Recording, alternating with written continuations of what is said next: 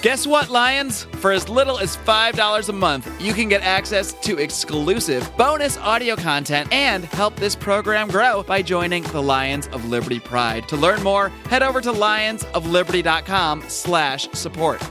It's a common adage in, in anarchist circles that government is a gun to your head. And that's true. It is a gun to your head. It's force. Government is force. Well, how often is a gun pointed to your head and you get to remove the gun from your head on your own terms? It just doesn't work that way. Liberty podcast. Here's your host, your guide, your shining beacon of liberty, Marc Clair.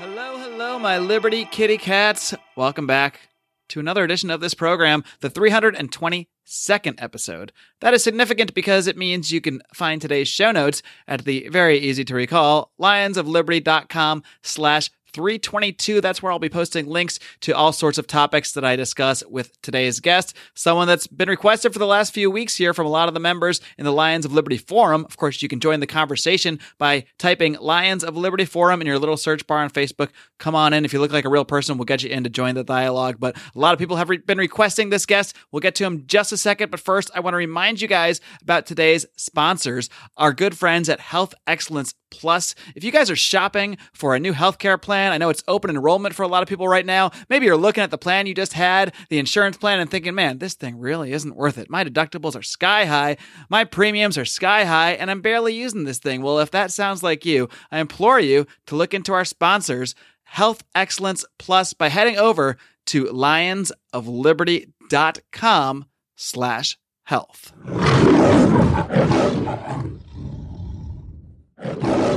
All right, with me today is the founder of the Libertarian Party Mises Caucus. It is indeed Mr. Michael Heise. Michael, are you ready to roar? I'm ready to roar, Mark. Let's do it. All right. Well, somehow I knew you would be, Mike, because you know that's the that's kind of the spirit I think of what you guys are trying to do with the Mises Caucus. Obviously, I've I've seen you out there. You've been on Tom Woods. You've been on Dave Smith, and it seems to me like you're really trying to capture that spirit and, and energy that was there uh, with the Ron Paul Revolution. That same spirit that, in many ways, inspired the founding of Lions of Liberty. And and we'll talk more about the Mises Caucus itself in just a minute. But first, I want to learn a little bit more about you. So why don't you just tell us first how you became interested in the ideas of liberty and how did you become a libertarian? Well, I've, I've been a libertarian for about 10 years now. I would say it started when I'm when I was about 17. I'm uh, 28 now, but uh, even before that, uh, Alex Jones actually in my life preceded libertarianism, and uh, you know Alex Jones documentaries, and honestly, I still stand by those documentaries to this day. As unhappy as I am with where Infowars has gone, but uh, you know that that got me thinking outside of the box and and distrusting government and seeing government for the monster that it is, and uh, but you know, I wasn't involved. I was just a young kid. And then, you know, the, the 2008 Ron Paul campaign came along. And, uh, I mean, that, that changed my life in a lot of ways. I mean, I wasn't so much involved with the campaign because, again, I was young and we didn't have an internet until I was older. I didn't know anybody. I was kind of isolated. And, but me and my, my best friend, we, got into Ron Paul and we were inspired by him and you know we started learning and then once the uh the 2012 campaign came along, in a very, very random way, I met a guy named Keith Smith, who is now the found one of the founding members of uh, the Nexus cryptocurrency, and uh, by total happenstance, met him, and uh, he pulled me into this underground world of of activism and, and the libertarian movement. Once I got the feeling that I wasn't alienated anymore, that I wasn't alone anymore, I just took off and never looked back, and I started organizing my uh, my own little end the Fed rallies at the Philly Federal Reserve Building, and uh, eventually I met up with a group called Truth, Freedom, Prosperity, who was killing it. Uh, they were super active group, grassroots group in Philly, and uh, did a bunch of stuff for them.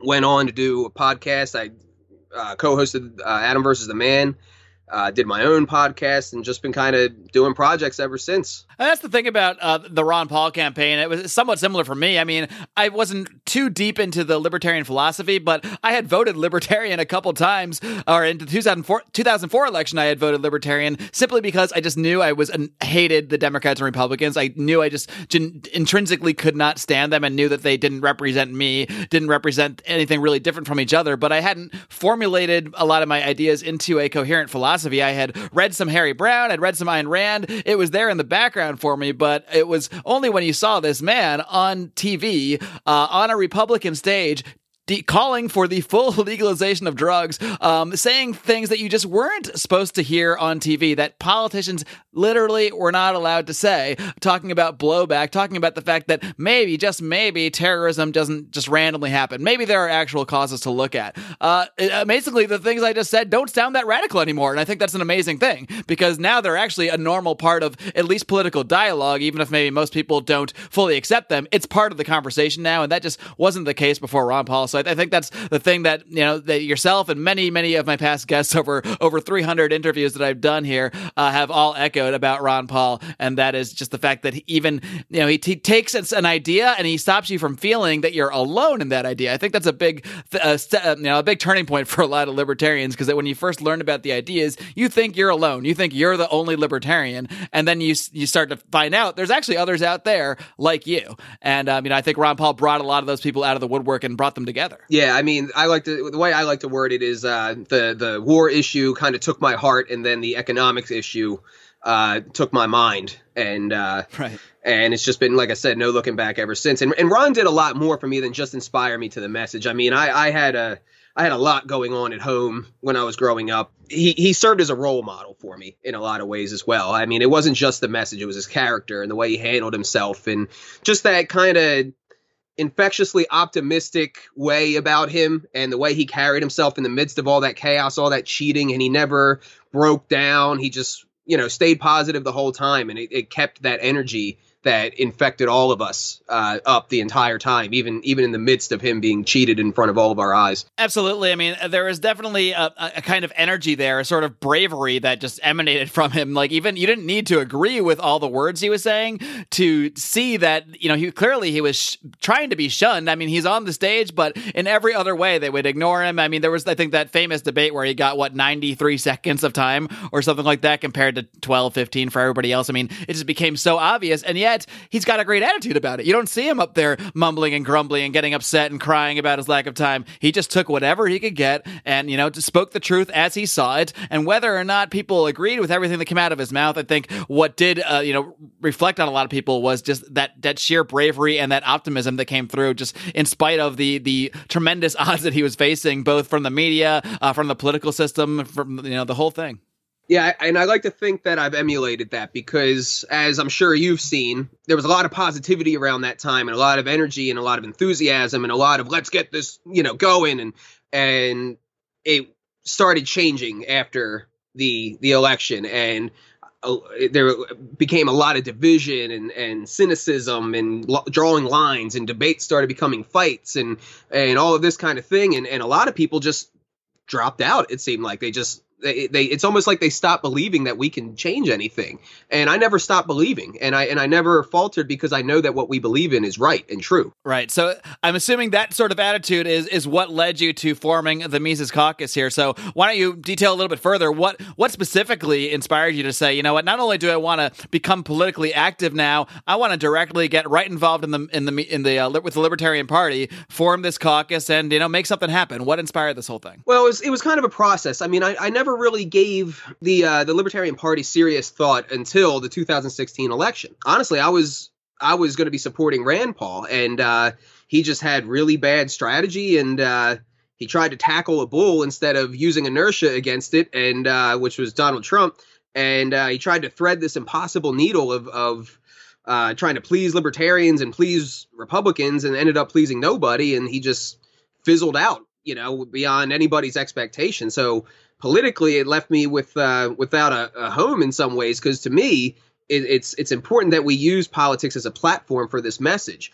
And uh, so I, I didn't know what to do. That's when i started looking into the libertarian party. And uh, if i was a delegate i probably wouldn't have voted for gary johnson. Um, but i started at that point i started thinking beyond just the uh, the philosophy and the message and all that and started thinking about strategy and the importance of the debate stage and and growing this thing from from the like creating a culture by growing this thing from the the ground up. And uh, that's that became the appeal of the libertarian party for me. So i, I did support johnson but uh, as far as the the where did the caucus come from? The the experience in in the johnson campaign was just I mean, having been having experienced the grassroots from the grassroots, the Ron Paul campaign and the Johnson campaign, it was just night and day. Did you actually work with the, the campaign itself? I well, that was part of the problem. I I uh, I tried to, but it was so inept.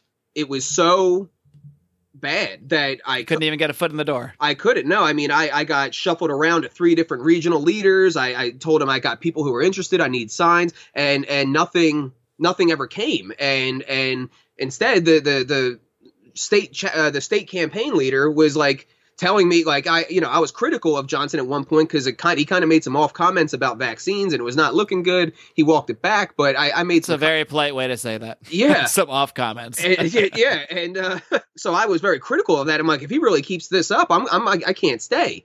And uh, you know, instead of giving me my signs, the state campaign leader's like, "Could you please delete that post?" And I'm like, "No, what is this?" And I ended up getting scooped up by the uh, by the local Libertarian Party. I'm in Lancaster County, Pennsylvania, and uh, they did a better job of campaigning than the campaign did.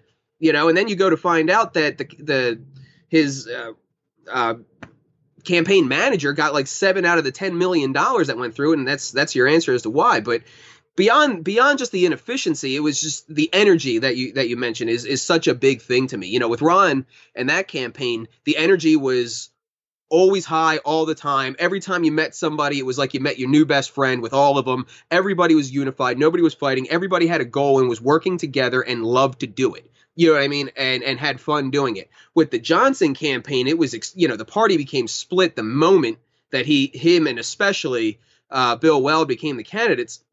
So there was infighting on why are these people the candidates. Everybody was instead of being productive was defending themselves from the Bernie people on the left and then defending themselves with against the Trump people on the right. And and it was just a mess. It was just it was such a nasty environment that entire campaign cycle. And uh you know, having reflected on that, it, it's it, became important to me that something's got to happen to to bring that energy back because we keep lo- politically we keep losing ground. It feels like you know, and uh, and we and we keep losing a presence, and so it became important to me to reignite to try to do something to reignite that energy, and uh, it's it's been going very very well. So, what made you, um, you know, form the party around this figure, uh, Ludwig von Mises? He's uh, obviously much of my audience is going to know who he is. I don't know how many people outside of the libertarian bubble will connect with that name, but obviously, you're what you're you are trying to track is, is other libertarians. So, why did you decide to, to, name it the Mises Caucus? Well, when I when I was first thinking about it, I was debating between naming it the Mises Caucus or, or the the Ron Paul Caucus, and uh, I decided on the Mises Caucus because I felt like it was a little bit more uh, inclusive and wide. Um, Mises started a tradition. He started the whole Austrian tradition that was then picked up and and carried forward by by Murray Rothbard. But uh, he was the foundation for all of this. He is what ignited. You know, we wouldn't have Ron Paul if it weren't for Mises. We, we probably wouldn't have Rothbard without Mises. Uh, so I'm trying to capture. I mean that that tent. You know, there were differences between Mises and Rothbard and Ron Paul and all, and all this stuff. But we're trying to put aside the differences. We're not. We're trying to drop the fight, fighting between minarchists and anarchists, uh, trying to drop the divisiveness between identity politics and, and and all of that, and come and form come together to to have a common goal and push this message. All right, so let's talk a little bit more about what that actual message is. I know you guys have been working on the you know developing the platform over the last few months, but what is the the central message of, of the Mises Caucus that would you know differentiate itself from other caucuses, from you know the rest of the party? What is the exact message you are trying to push forward here? So the Libertarian Party, uh, it seems to me that they've embraced a, a, a certain idea around running campaigns uh, that is a little bit different than most of us who came in through Ron Paul experienced. Ron Paul stood on principle for what, like 40 years, didn't falter, and and eventually people came his way, and and he was able to sway minds, and he never sold out to do that. And it was because of that that people respected him and revered him. People were, you knew what you were getting with him, and you knew that he knew what he was talking about. So people were intellectually afraid of of him. Whereas with the Johnson campaign, and I would say the Libertarian Party in general, it seems like instead of standing on principle, they want to appeal to people by coming to them, not standing on principle and having people come to us and swaying them. They want to appeal to them. Well, that kind of sounds like politics as usual. You know, there, there's nothing that really, eh, eh, you know, telling people what they want to hear and and almost like they're embarrassed by you know the core of hardcore property rights and and Austrian or well free market economics and uh, all of these kind of things. It's like or the non-aggression principle. It's like they're embarrassed about them. They don't want to get into it. They want to couch it in language that political language that people are accustomed to with the other two parties. And again, it just all creates this this image of like how different are we really from those two parties. Um, so that that is the big thing that we want to move forward is is coming around uh, coming together around property rights, free markets, peace. Peace is a big one, um, and and decorum as well. You know, we we don't we want to get away from the nastiness that that has dominated this last uh, election cycle. And you know, I'm sure that's going to be a test for us in the future. Uh, that's going to be very trying. It's going to be frustrating. But uh, you know, this is a battle of ideas, not identities, not not uh, anything else. So we have to keep it in that realm. So are, are, those some of the main tenets that you are developing into the platform itself? Uh, th- those really broad principles of free markets, of sound money, of um, you know non-aggressive wars overseas, and that sort of thing. Is that what you're basing the platform around? Yes. Uh, I mean, we. I, I won't read the whole thing, but plank one is property rights. Plank two is is self determination. Three is economics. Four is money uh, plank five is decorum, six is lifestyle choices, and seven is identity politics. And uh, I mean, in a nutshell, what we're trying to do is attract the audience from the like reignite the Ron Paul revolution, and and by associated audiences. So audiences of the Mises Institute, audiences like yours, uh, uh, Tom Tom Woods' audience, and kind of merge that with the cryptocurrency revolution and inject that into the Libertarian Party to kind of have the party take that direction. Uh, you mentioned identity politics uh, as one of the planks. I have to imagine it's it's um you're opposed to identity politics in that plank. It's very very short. Am I'll I right about that? I'll, it's very short. I'll read it. The uh, the Mises Caucus category categorically rejects all forms of identity politics as nothing more than weaponized tribal collectivism that is antithetical to individualism. All right. Well, that's about as libertarian as it gets. so, Mike, what is the response been so far? I know you've got a, a big Facebook group. I'm in there, um, you know, watching just watching what's going on and uh, seeing a lot of people get come in there very enthusiastic. Uh, have you, you know, what kind of people have you spoken to in regards to? Obviously, I know you've talked to people within the party, of course, but I know you've been talking to a lot of people outside the party as well and trying to bring them in, into this. Both some bigger names in the movement as well as just or ordinary folks out there who might have either been part of the party but been sort of uninspired by the last cycle, or maybe people that had given up on the idea of the libertarian Libertarian Party, but then now see the work you're doing out here and think, well, maybe this is something worth getting back to. It's been very, very exciting. It's it's it's been nonstop progress with no hurdles almost. I mean, it's I, I knew something was going to happen when I started this, but I, I didn't expect it to be this big, this far, this fast. And uh, it, has been amazing. I would say definitely more. I, am probably talking more to people who are outside of the party and trying to bring them in. Uh, you know, we we we pretty much got the structure of the caucus that we want to have formed up. The main theme that we've been kind of discussing is energy, right? Like we want to create and maintain an energy that's enthusiastic and positive and centered around doing things again. You know, taking, you know, our tagline is take human action, which is a nod to uh Mises magnum opus human action. But uh that's that's the kind of the culture we want to create that and and that fervor that we want to create. So um I don't know if I want to name all these, but we we are very close to bringing uh, several interesting people who have large audiences into the party, and and and the idea being that if we start getting certain leaders in the movement to come around this idea and inject themselves into the party, they will create that fervor and bring those audiences with them. And it's my opinion that the Ron Paul revolution and those related entities in the whole in the whole of the libertarian movement kind of constitute the majority. And because we got involved with the Ron Paul campaign and uh, we and the campaign for liberty at the time, um, we kind of ceded the asset of the of the Libertarian Party to whoever was open to take it, and it was taken by people who have that view of campaigning and and and seem to be generally adopting the tactics of of the left and the Democrats last year that lost to Donald Trump, and it's just about we have to get in that fight because if we don't, eventually they're going to get debate access. Like the, the Libertarian Party will get debate access. I don't think it's far off. And they're going to experience a very large growth curve when that happens, regardless of who it is. So whoever is behind the direction that the party is taking and who is behind that podium is very, very important. If we allow a Bill Weld to be behind the podium when when you know, this was also a big a big moment for me where I was like, oh my god, I can't let this happen. I have to do something. Like we can't allow Bill Weld to be our quote unquote introduction to the world stage politically because we could lose the word libertarian you know, like the way we've lo- lost the word liberal. I couldn't help but laugh when you said Bill Weld because as soon as you said you know, the Libertarian Party is going to get debate access, the second you said that to me, an image appeared in my mind of, of Bill Weld, his red face on a, on a debate stage next to Donald Trump and some charismatic Democrat of the day, just waffling on every single thing, taking no ball positions, and leaving the American public thinking, "Oh, okay, so Libertarian Party is just kind of like watered down Democrats and Republicans." I mean, yeah. that, that's that's immediately what I envisioned. Free free market Democrats, kind of.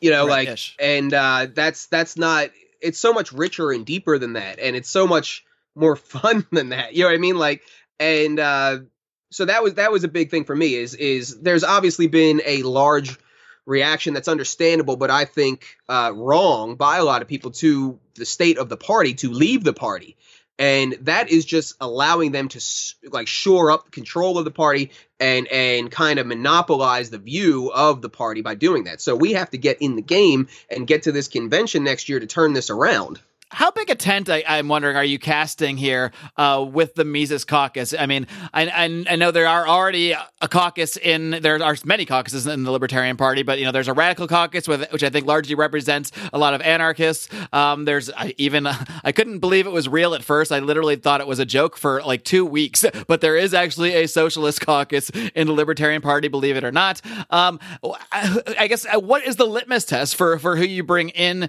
to the Mises caucus? I mean, uh, in many ways, you know, you have Mises as, as, a central figure here. Obviously, it's named after him. You have Ron Paul, who's inspired it. They were both both minarchists, and yet you have a large, large portion of I think the type of people you're reaching out to uh, now would identify more as like Rothbardian anarchists. So, is there a certain, I guess, type of libertarian that you're going after? Or are you casting more of just a broader approach to people that are into your your general ideas about the energy, about the decorum, uh, about really capturing that spirit? It's it's a broad audience that's coming together around certain principles. Like because the idea of like if you're an anarchist the idea and which i consider myself a, a, an anarcho-capitalist the idea of the libertarian party like you're already making a philosophical concession uh, to do that we already understand that and and that is going to there's going to be certain concessions that need to be made to push this platform forward philosophically and that's going to allow us to work together you know people have have been very hard nosed and and for a long time, uh,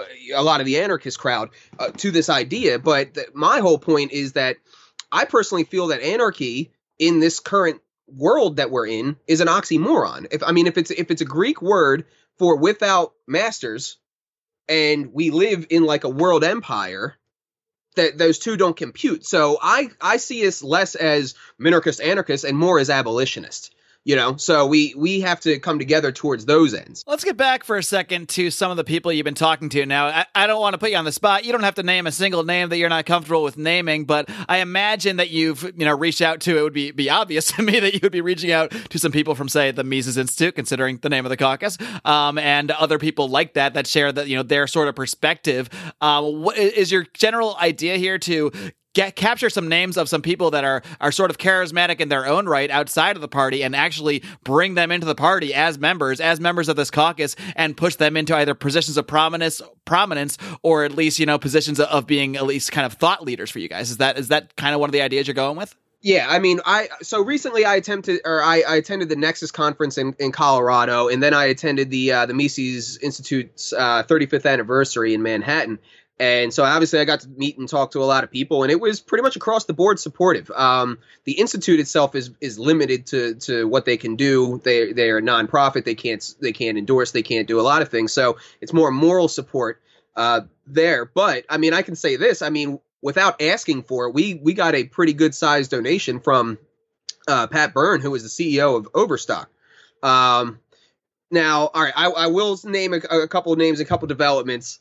Um, just with the caveat that this is not set in stone. They're thinking about it, but it's possible that you might see Scott Horton and Dave Smith from Part of the Problem run for some small spots on the Libertarian National Committee. So, as well as some people who are uh, well-known uh, cryptocurrency entrepreneurs. And maybe more possible now because maybe some people will hear this and start, you know, encouraging them a bit. right. So th- we're, we're we're really trying to shake things up. You know, there's a lot of the I would say the majority of the libertarian movement, like I said before, is probably not happy with the way the party is. And assuming they do get debate access, it's never going to be easier to shake up the party than it is right now. If if and when they get debate access, it's going to become exponentially more difficult to do what we're trying to do right now. And so we got to do it now. And we are getting support from a lot of I mean, if you go to tomwoods.com slash caucus, that takes you right to the the group page. So we're getting a lot of support from a lot of people. We're getting money without asking for it. And and yeah, I mean we have we have a sizable number of delegates. We have candidates ready to to run, you know, who are already running for uh, leadership spots on the committee who are more in line with the Austrian, much more in line with the Austrian tradition. Uh, you know, we there's big plans going on. I mean, right again, I, I, with the caveat that this is not set in stone, and, and we'll see where it goes. But you know, I just got uh, Jim Cantrell, who is the the uh, CEO of Vector Space Systems, to uh, attend as a speaker. And right now, I'm negotiating to possibly have Ron Paul and Judge Napolitano attend the conference as speakers. Wow, that would certainly be incredible, and they would be doing so sort of as emissaries or representatives or uh, you know whatever you want to call it. I don't, I don't want to say that. I don't want to put words in their mouth. You know, we're right, we're right, we're, sure. we're we're negotiating, and I don't know if it's going to happen, but I feel very positive, and there's been a lot of reason for optimism. We'll see where it goes, but there's a lot of big things going on right now. A lot of moving parts coming together so very quickly. I mean, it seems like you're really taking a, uh, a multi-thronged approach here. You're you're organizing at the grassroots level. You're organizing, I guess, what you might in, in many ways call the remnant of the Ron Paul movement, as well as I'm sure a lot of newer people that are being inspired by that. And uh, at the same time, you're you're going for the big guns, going to try to get some big names in there, um, you know, and, and try to get them involved because you know it,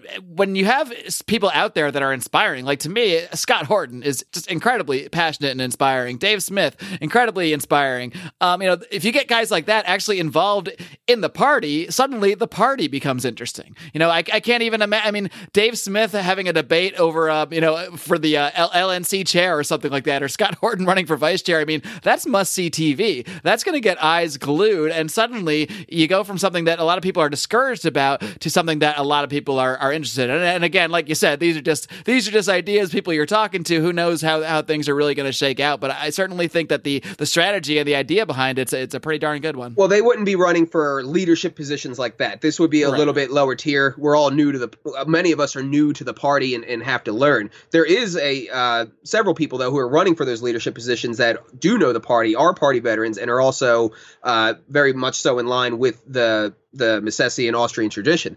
So uh, it, there's like I said, there's just a lot of reason for optimism, and uh, plus we have something now that we didn't have during the Ron Paul campaign, and that is a viable solution to many of the issues that that government occupies through uh, cryptocurrency and blockchain technology. You know, it, before it was like, okay, the Fed is terrible, they're, they're inflating, they're they're uh, distorting the market, they're doing all these things, and let's end the Fed. Okay, how? You know, well, all right, hopefully we'll get government to audit the Fed. Uh, okay, hopefully we'll get you know Congress to to pass you know whatever uh, competing currency. And hopefully they'll kindly go along with it and audit themselves and, and you know come out with their hands up and say yes we've been we've been really robbing you for about hundred years here. Sorry about that. Yeah, and, and right, we don't we don't have to wait for them anymore. You know, we have a we have a viable alternative that grows in value over time. I mean, Bitcoin might take some dips, but it grows in value over time, and it's going to keep doing it.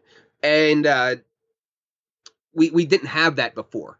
And I think when you can back up, when you have that one-two punch of message and solution, that's when you can really bring people in and inspire them. I'm also curious, Mike, about uh, your response from those within the party and, and current leadership. I mean, have you spoken to Nicholas Sarwark? Have you spoken to other people in in current positions of high leadership? Are they supportive of what you're doing, even if you might, in some ways, be potentially running candidates against them? Uh, I had spoken to Sarwark towards the beginning. I mean, we kind of ex- uh, experienced explosive growth at the beginning because Sarwark attacked Tom Woods and and uh, the Mises Institute and Ron Paul and, and all this kind of stuff.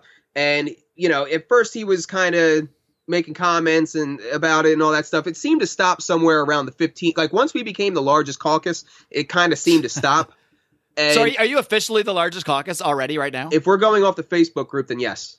Yeah. Okay.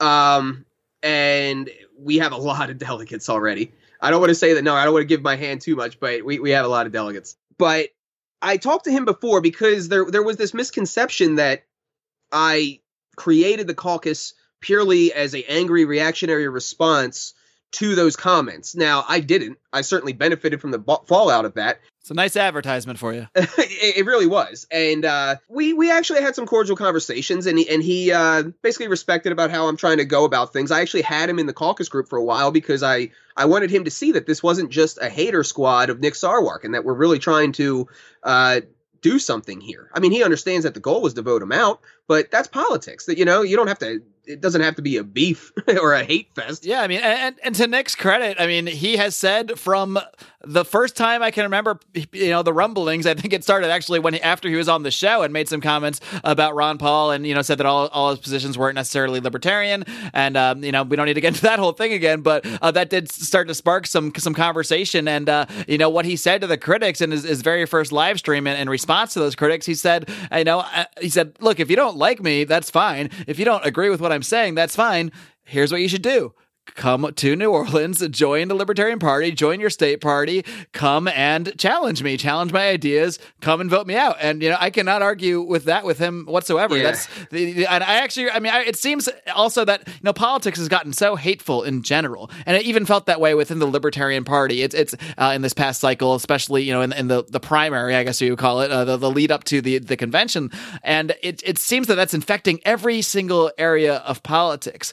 Um, and you know, to me, I remember when I was a teenager, or even uh, you know when I first started getting into politics in the early twenties, it was always somewhat contentious. But it, it always seemed like people would have their conversation about politics, they would disagree, and then they would continue about their day. Now it's it seems that you know in ordinary life here outside the libertarian bubble, you have a disagreement with somebody, and suddenly you are evil, and they they think you must think they're evil. It's it's really become an infectious thing, and I think that recapturing that spirit, that very positive energy of the Ron Paul revolution, what inspired so many of us to get involved in politics, what inspired me to learn how to create a podcast. I had no clue what I was doing. Some would say I had no clue what I was doing even on episode one, but I like to think I have a little bit of one by now. Uh, you know, he inspired so many people to do so many different things, and to me, that that really seems what you to be what you are largely focusing on in the big picture is is recapturing that spirit and that energy more than focusing on any one specific policy change. Right. I mean, how how often do you hear the Libertarian Party really go after foreign policy? I mean, you hardly heard a peep about it. Yeah, you know, and- and uh, we have it- Johnson Weld. And right, and it's a totally blown opportunity right now because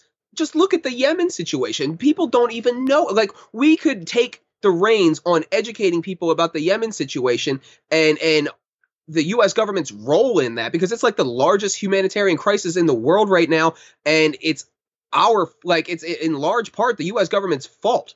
And and nobody knows about it and they're preying on the ignorance. They're preying on the ignorance and the silence about it to create this narrative that the Houthi rebels are like a proxy for Iran, and like it couldn't be further from the truth. I mean, I know there's been some small arms deals between the two, but generally speaking, the Houthi thing has has been yes, they are a sect of Muslims called Zaidi Muslims, but this hasn't been a jihad. This has been largely a nationalist movement. You sound like the kind of guy that listens to a lot of Scott Horton.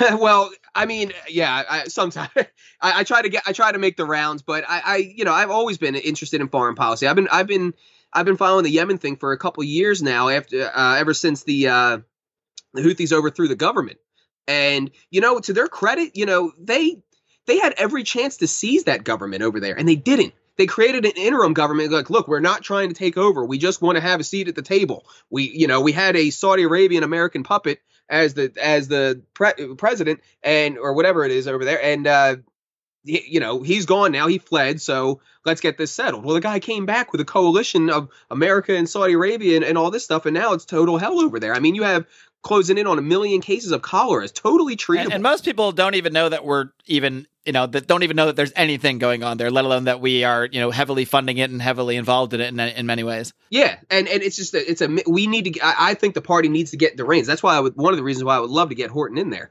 to to ignite that. But yeah, it, it's just there's there's a lot that I think could be changed for the better, and and I think we can do it. I I feel very very strongly that we can do it. I know many of you are facing major decisions with your healthcare right now, and I want to make sure that you know about an amazing alternative to your standard corporatized health insurance known as Health Excellence Plus.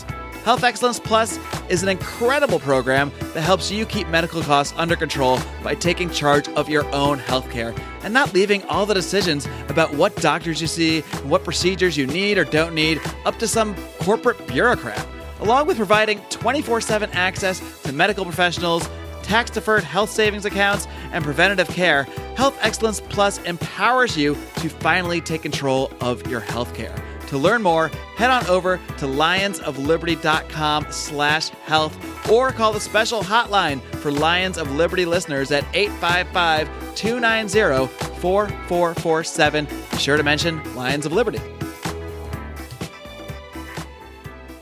All right, Michael. Well, uh, before I, we wrap up here, I want to give you one chance to give a pitch to a, a very specific segment of the audience. And that is the segment of the audience that is completely opposed to politics, completely done with the Libertarian Party. Uh, really, there's, a, I think, a decent section of, of that audience that really just eschews politics altogether. Um, and I think there's decent arguments on different sides of that. But what's your pitch to those people of why they should at least take a look at what you're doing with the Mises Caucus? In the Libertarian Party? Well, first of all, I was one of them at, at one point. I mean, in, in the in the immediate wake of the Ron Paul campaign, you know, I drove to Florida from Pennsylvania. I, well, I rode in the car and I read. I remember I read uh, Larken Rose's "How to" or uh, uh, the most dangerous superstition on the way there. Saw the whole robbery firsthand. Read how to another Larken book, How to Become a Successful Tyrant on the way back, and that's when it kind of the anarchism thing clicked for me, and I was just fed up and angry. But at the end of the day, your your quote unquote legitimizing of the system or your consent, it doesn't matter. It doesn't matter. They don't care about your consent. That's the whole point of we we say it's a it's a common adage in, in anarchist circles that government is a gun to your head. And that's true. It is a gun to your head. It's force. Government is force. Well, how often do you get to you know, how often is a gun pointed to your head and you get to remove the gun from your head on your own terms? It just doesn't work that way. You know what I mean? So we we're already the, the, the sad truth is we're already slaves. We they already have control. So we have to work with what we've got. And anybody that, that thinks that there is no place in the political sphere, then I, I would say how do you how do you are you saying there's no value to the Ron Paul campaigns that that didn't produce anything good? I, I would think it produced a lot of good. Well, you and I would not be talking right now if it wasn't for the Ron Paul campaign. Most likely, at least for myself. I mean, that that that Ron Paul directly inspired my action to start this program. But it has to do with the philosophy in what, like, the philosophy of what politics is about, and that is what is disgusting, in my opinion. What is disgusting people with the Libertarian Party right now. Ron Paul didn't run so he could become a, a, powerful executive and do all these things and and and and all that. He didn't. He didn't have any expectations of winning. He didn't have any expectations of winning back in '76 or whatever it was when he first started uh, running. He had no expectations. He just wanted to get in there and shed light to, to issues. At that point, it was the, the, the fact that the Bretton Woods agreement had been totally, uh, you know, the gold standard had been completely severed, and that's what uh, inspired him to run so when you do it that way, when you make it about principles, when people should be coming to the party because they're sold on our ideology. And if you run the party that way, that you can you can produce a lot of good and a lot of networking and and you know in this way if we start to use the platform or a party as a platform for viable solutions to get around the government like bitcoin then you're going to start to take away from them you know what i mean and and I'm of the opinion I and Ron, you know, Ron is this way too. I'm of the opinion that do I think we're going to become, you know, we're going to build this thing up and and become president and we're just going to solve all the world's problems? I don't. I don't. I think this is eventually going to uh, come to a halt the way that the uh, the Soviet Union did, and that that is a big part of why I think we need to do this. So hypothetically speaking, let's say there's an economic catastrophe, right? What's going to be the response if the only people in state governments are statists? I think that one's pretty obvious. More statism. More statism. and or what's what I think is going to happen, this is just pure speculation, but I think what is going to happen is the, the the feds will say, "See, capitalism has failed. Capitalism destroyed this country when we know it's Keynesianism that destroyed this country." And and they're going to try to who knows they could go to a globalist model they could go to a supranational model between us canada and mexico you know they might have their own little centralized cryptocurrency We could try that North Korea model. They hardly ever have economic downturns, Right. From what I hear. and or and and you know they might even try to be cool and say look we'll replace the dollar with a, a state-backed cryptocurrency and and everything's going to be cool if we uh, if we don't get, take action and we don't get involved in in politics and particularly in my opinion the state governments we're going to need very brave and very principled people in those positions for when that time comes to start having the moral authority to point the finger at the feds and say no pennsylvania's out you did this we're not solving your we're not we're not doing your thing we're out you did this All right, Michael, before I let you go, why don't you just let everybody out there know exactly how they can find out more about the Mises Caucus? I know you've got the Facebook group that is that is rapidly growing, but uh, not everyone's on Facebook. So how else can they reach out to you and find out more about what you're doing with the Mises Caucus? Well, we uh, we have a Twitter run by our committee guy Sterling Reese. That's uh, LP Mises Caucus on Twitter. Uh, the website is is being built right now, so that'll be coming. We'll be, uh, be producing content.